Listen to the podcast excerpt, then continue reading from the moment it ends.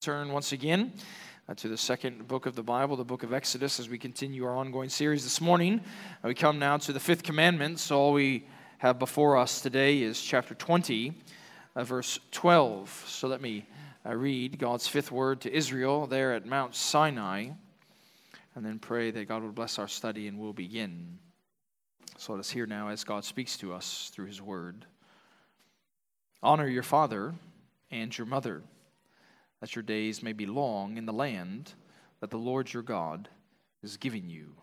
The grass withers and the flower fades, but the word of the Lord stands forever. Let's pray once again. Father, we do ask your blessing, that your sovereign power would fill us by your Spirit as we come to this truth, that you would open our hearts, that you would open our minds to receive the word and the law that you have given to us. That the Spirit would write this very command upon our hearts, that we would be obedient and full of grace towards you as we follow you in love. So help us to hear with eagerness, for we are dying people. Help me to preach with boldness, as you say I must, a dying man unto dying people, that you might help us, as always, to see Jesus Christ and so find life in him. And we pray these things in his precious name. Amen. You may be seated. It was about 2 years ago that well-known columnist named David Brooks published an article in the Atlantic magazine that had one of those clickbait-like titles that generated no small amount of reaction. And the title of his article was simply, "Why the Nuclear Family Was a Mistake." And in the ensuing week or so of relative furor that erupted over his position, there are many that took responsive sides over the things that he said, some positive, some negative. But at its core, the actual contention of the article, I think, is relatively basic and certainly one in which I would assume many in this room would agree, because this is what he said. The blunt fact is that the nuclear family has been crumbling in slow motion for decades, and many of our other problems with education, mental health, addiction, the quality of the labor force stem from that crumbling. And it's a truth that we're going to see this morning in the fifth word that God spoke from the fire there to Israel at Mount Sinai. The utter centrality of the family, not just in God's economy, but even in human society. And so throughout the ages, you may know that people have often tried to divide the Ten Commandments into various parts that we might kind of help understand what God means to communicate to us. So, for example, you might find people talking about how the first four commandments are vertical in nature. They deal with our relationship and orientation towards God, while the final six commandments are more horizontal in nature. They deal with our orientation and relationship towards others. And that's largely true. You can also have people that will talk about the first four commandments as explaining how we obey the greatest commandment, which is to love the Lord your God with all your heart, soul, mind, and strength, while the final six commandments help us understand how we're to keep the second greatest commandment, love your neighbor as yourself. And that's largely true, I think, as well also. But what I want you to see this morning in a different way is how the fifth commandment, it does represent a transition of sorts on the stone tablets, but in very much a real way, it is the glue that holds the first four together with the final five. Because you might know as well as I do, a simple maxim continues to prove true in the world today. As the family goes, so goes the church. As the church goes, so goes the society. And at the core of the family's life together, the fifth word tells us is to be this nature of honor. And so it's a simple commandment today that tells us, and our theme this morning is live to honor others. Live to honor others. And students, if you've been a member at Redeemer for months, I trust some of you I know even for years, I hope you have noticed that there is something utterly unique about the fifth commandment compared to all other 10 commandments. It's the only commandment that comes with a promise. Other commandments have different parts attached to the commandment, but this has a command and a promise and just the short compass of a few words. So we want to see, first of all, in our study this morning, the call to honor God's command, and number two, hope in God's promise. Honor God's command and hope in God's promise. So again, first six words, of chapter 20, verse 12, honor God's command. You see again, honor your father and your mother. The word there for honor in the original language, it's the one that we normally use to translate into glory. It's this word that at its core communicates heaviness. It communicates weightiness. The idea of honor then, when you think about this weightiness attached to the word, it's giving due weight to someone's authority. We even have a phrase of sorts in our English language in the American context to communicate something like this. When you speak of someone maybe in an organization, someone perhaps in a neighborhood, or maybe someone even in a conversation bearing weight. They have the weight of the authority. They have the weight of influence. In other words, the responsibility in certain ways belongs to them. Therefore, the honor belongs to them. And so God is telling us that this kind of weight belongs to our parents. And so kids, another way you can think about this word is simply you are not allowed to treat your parents lightly, casually, informally. It means something also when you notice that it's not just honor your father, it's also honor your father and your mother. Now, one scholar says that this command is without parallel in the ancient world, because if you belonged to a different ancient Near Eastern culture, you probably would hear a command kind of like this, but it wouldn't go as far as the Hebrews heard, because they would simply say, honor your father, period.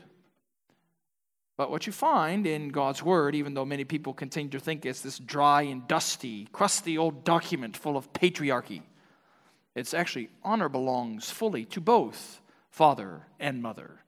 So if you've ever made your way through the Bible's parenting manual, which is the book of Proverbs, you'll see and hear commands, exhortations over and over and over.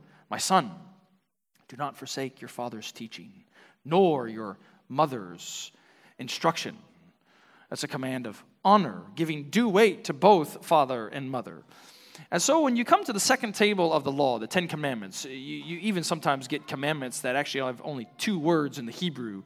So the vast majority of any study of a commandment like this is less explanation, because it's kind of plain in terms of the meaning. Honor your father and your mother. Most people need to then deal with application. How exactly do we do that?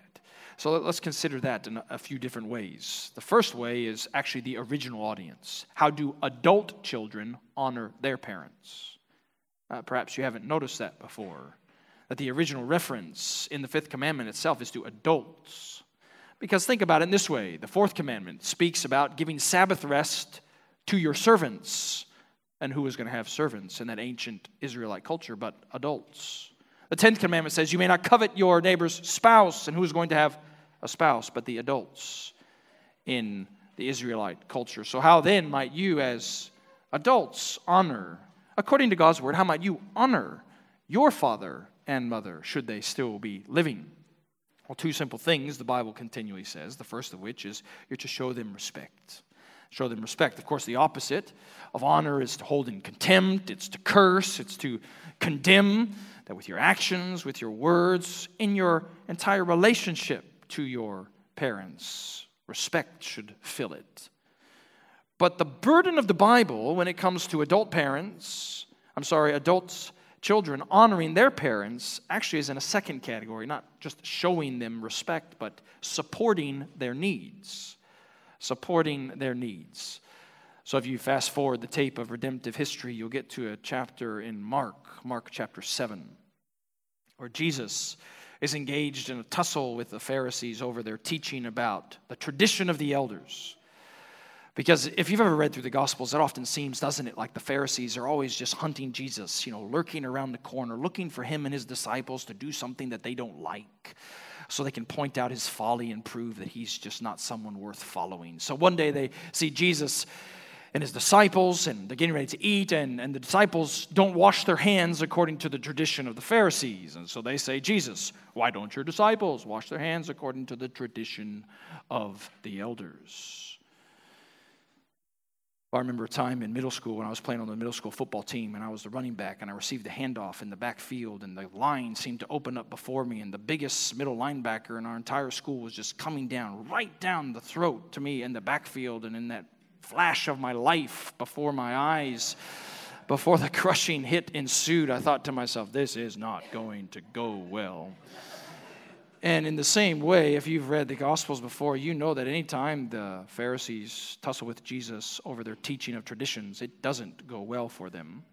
Jesus, why don't your disciples wash their hands like our tradition says they must? So Jesus proceeds to expose their hypocrisy by pointing to the fifth commandment. And here's what he says. You are supposed to honor your father and mother. Care for them and support for them in their age and their need. But instead of caring and supporting for them, you've set aside, basically money, you've set aside what they need and dedicated it, according to your tradition, as korban, which just means dedicated to God. So your commandments, your man-made traditions have not dealt with the weightier matters of the law, he says, of truly honoring your father and mother. So then by the time you get to the apostles, you can read 1 Timothy chapter 5, verse 9, for example, where the apostle Paul says, if anyone does not provide for his family, he is worse off than an unbeliever. And the immediate reference in that context is to adult children providing for their parents in their time of need. That if you don't honor your parents in this way, and consider this even at a place of warning and meditation this day, you are worse off than an unbeliever.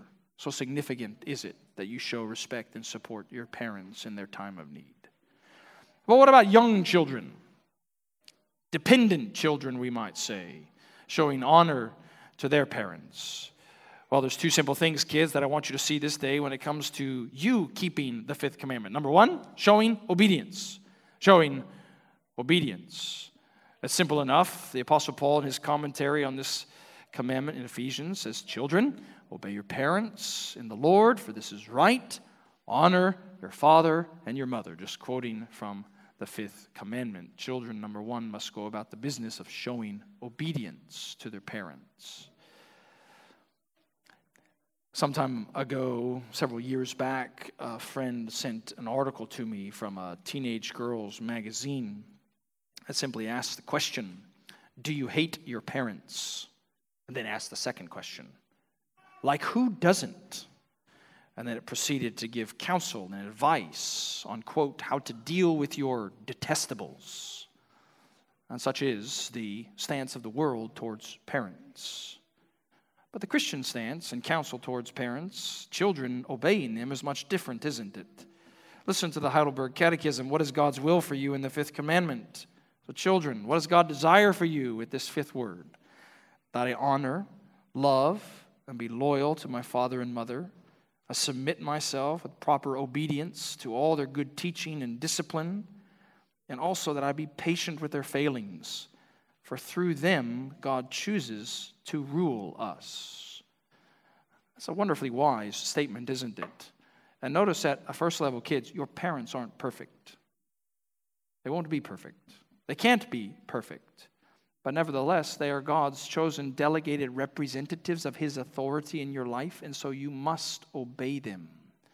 Even Colossians chapter 3 says, children, obey your parents in everything, for this pleases the Lord. Do you want to know how to live with God's smile upon your life? Obey your parents. Now, of course, you're to obey them in the Lord. If they happen to tell you to do something that violates God's word, you don't obey them.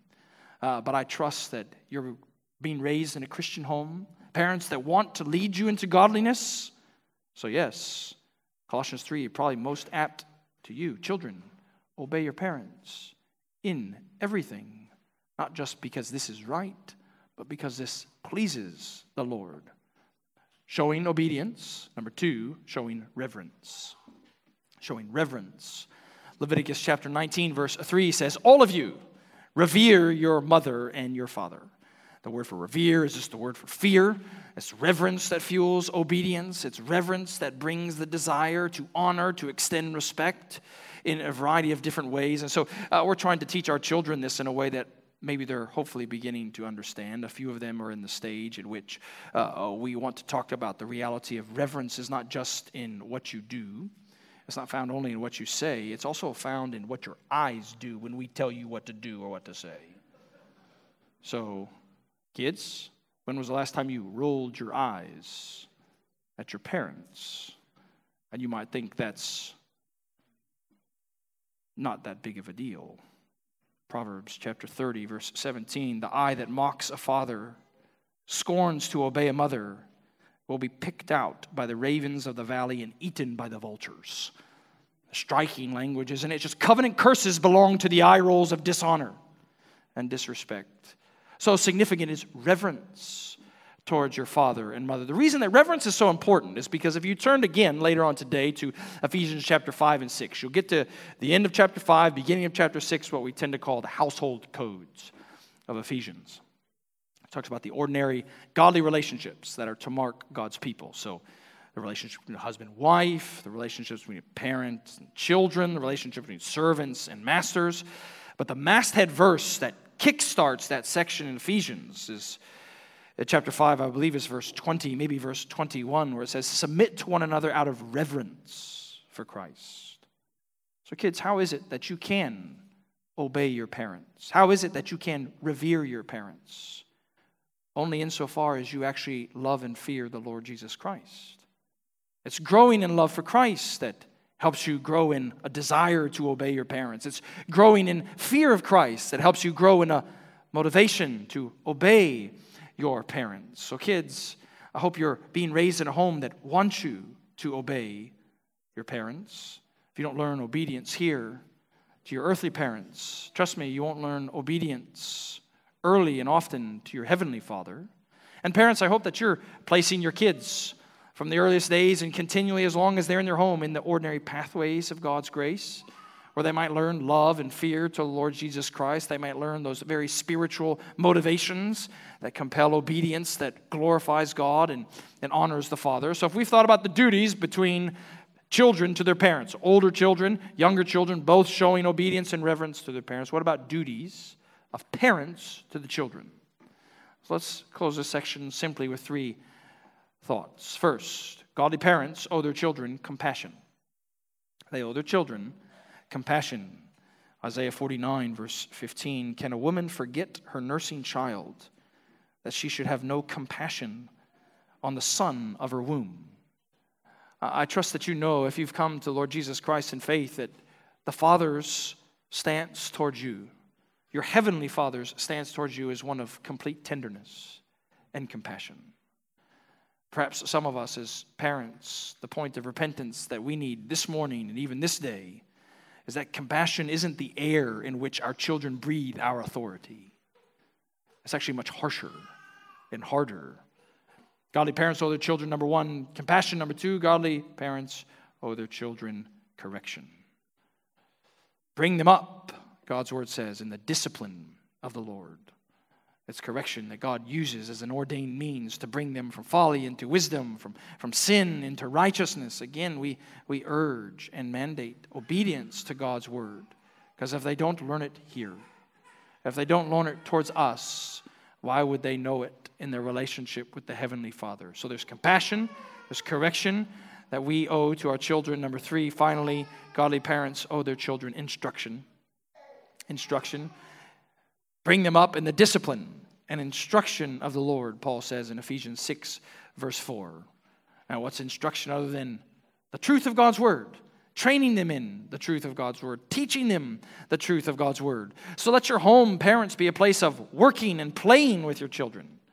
But let that be on the foundation of reading and praying God's word with your children, that they might know the truth as is found in Jesus Christ. Honor God's command. Number two, hope in God's promise. Notice how the text ends once again. Honor your father and your mother, that your days may be long in the land that the Lord your God is giving you. As the Apostle Paul says in Ephesians 6, this is the first commandment with a promise. So kids, do you think if you obey honestly and faithfully your mother and father that God is guaranteeing that you're going to live to the ripe old age of 100 years old? A few of you are rightly shaking your heads no. We know many, don't we, that have been faithful to the fifth word but haven't lived that long. Of course, none other than the Lord Jesus Christ himself. So clearly it's not promising that. So what is it promising? Well, what you need to know is it's something of a Hebrew idiom, this language of live long in the land. It's the Hebraic idea of a life of blessedness, a life of fullness, It belongs to you should you obey your and honor your father and mother, a life of joy in the land. So at its core, the way I want you to see it in the light of Christ's coming this morning is that the fifth word is telling us that obedient children understand that they are offered, they are promised to receive life as they honor the spiritual instruction of their parents. For isn't it true that a godly parent's deepest desire for all of their children is that they close with Jesus Christ in faith and repentance? That they honor their mother and father's spiritual teaching and personal faith and repentance. And what does that bring but a life lived eternally long in the land of God and the new heavens and the new earth? It's a command with a promise. Honor the command. Hope in the promise.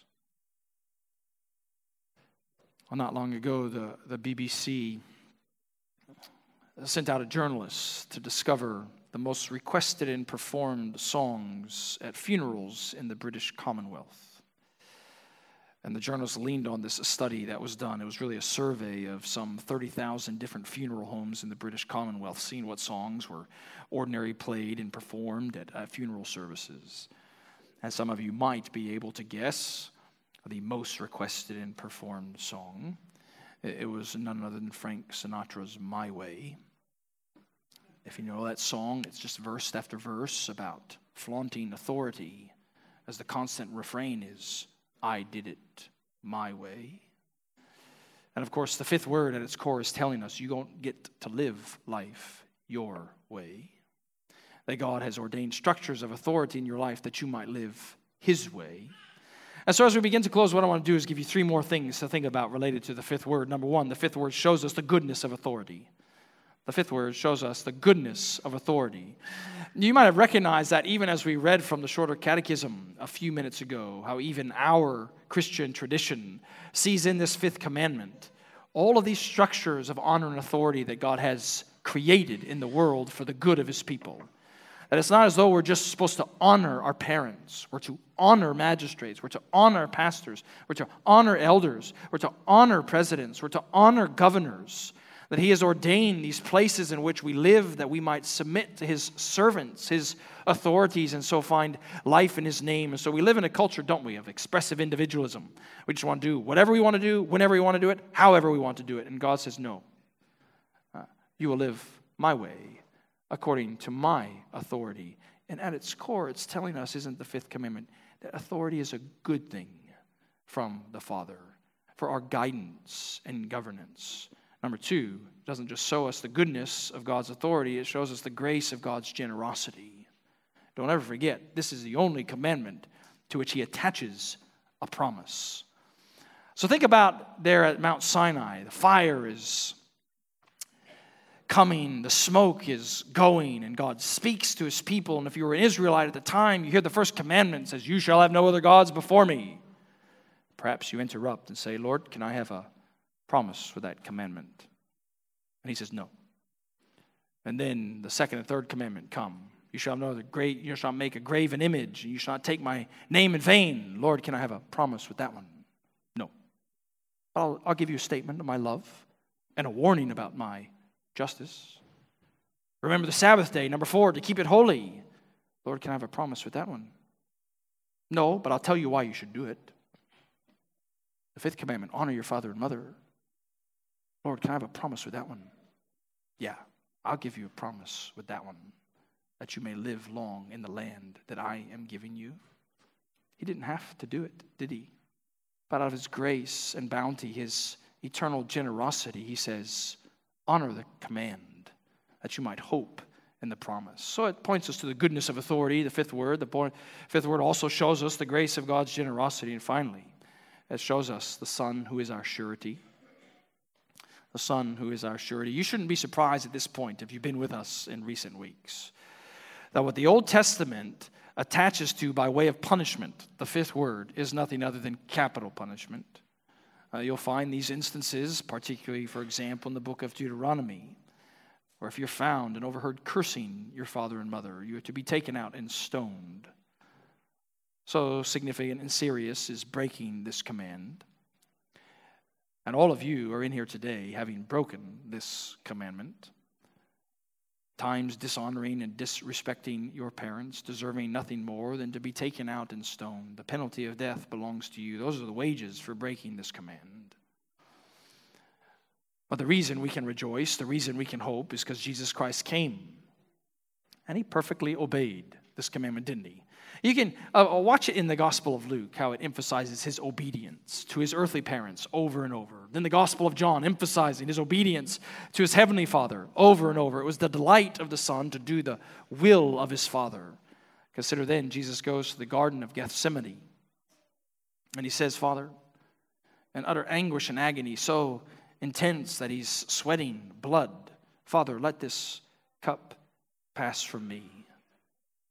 The cup for all your commandment breaking, the flood of God's wrath that you should have swallowed. He says, I don't want to take it. Yet, what does he say? I will honor you, for not my will be done, but your will be done. So he goes to the cross to honor his Father's eternal plan and decree of salvation. And do you remember even at the cross of Jesus Christ, before he lifted up and said, it was finished, he looked at his mother and what did he say? John, my beloved disciple, take care of my mother. So that in Jesus Christ, you're no longer seen as a fifth commandment breaker.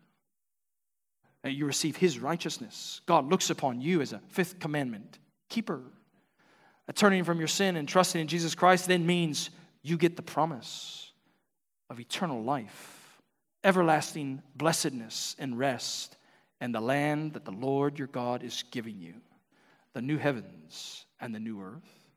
Thus, the call to live to honor others is the call to live to honor Jesus Christ. Let's pray together.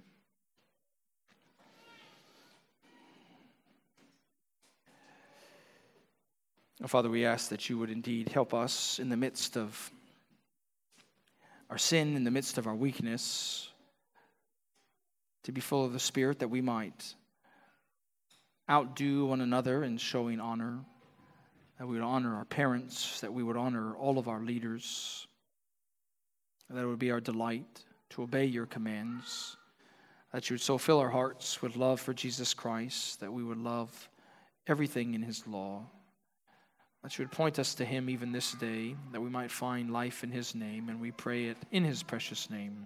Amen. Well, let's stand together as we want to respond to God's word. It's a promise about peace in the land, so let us sing hymn number 699, printed there in your bulletins, Like a River Glorious. You may notice the chorus in the bulletin says, Stayed upon Christ Jesus. The old hymn says, Stayed upon Jehovah. You can sing either, because both are true. Let's sing Like a River Glorious together.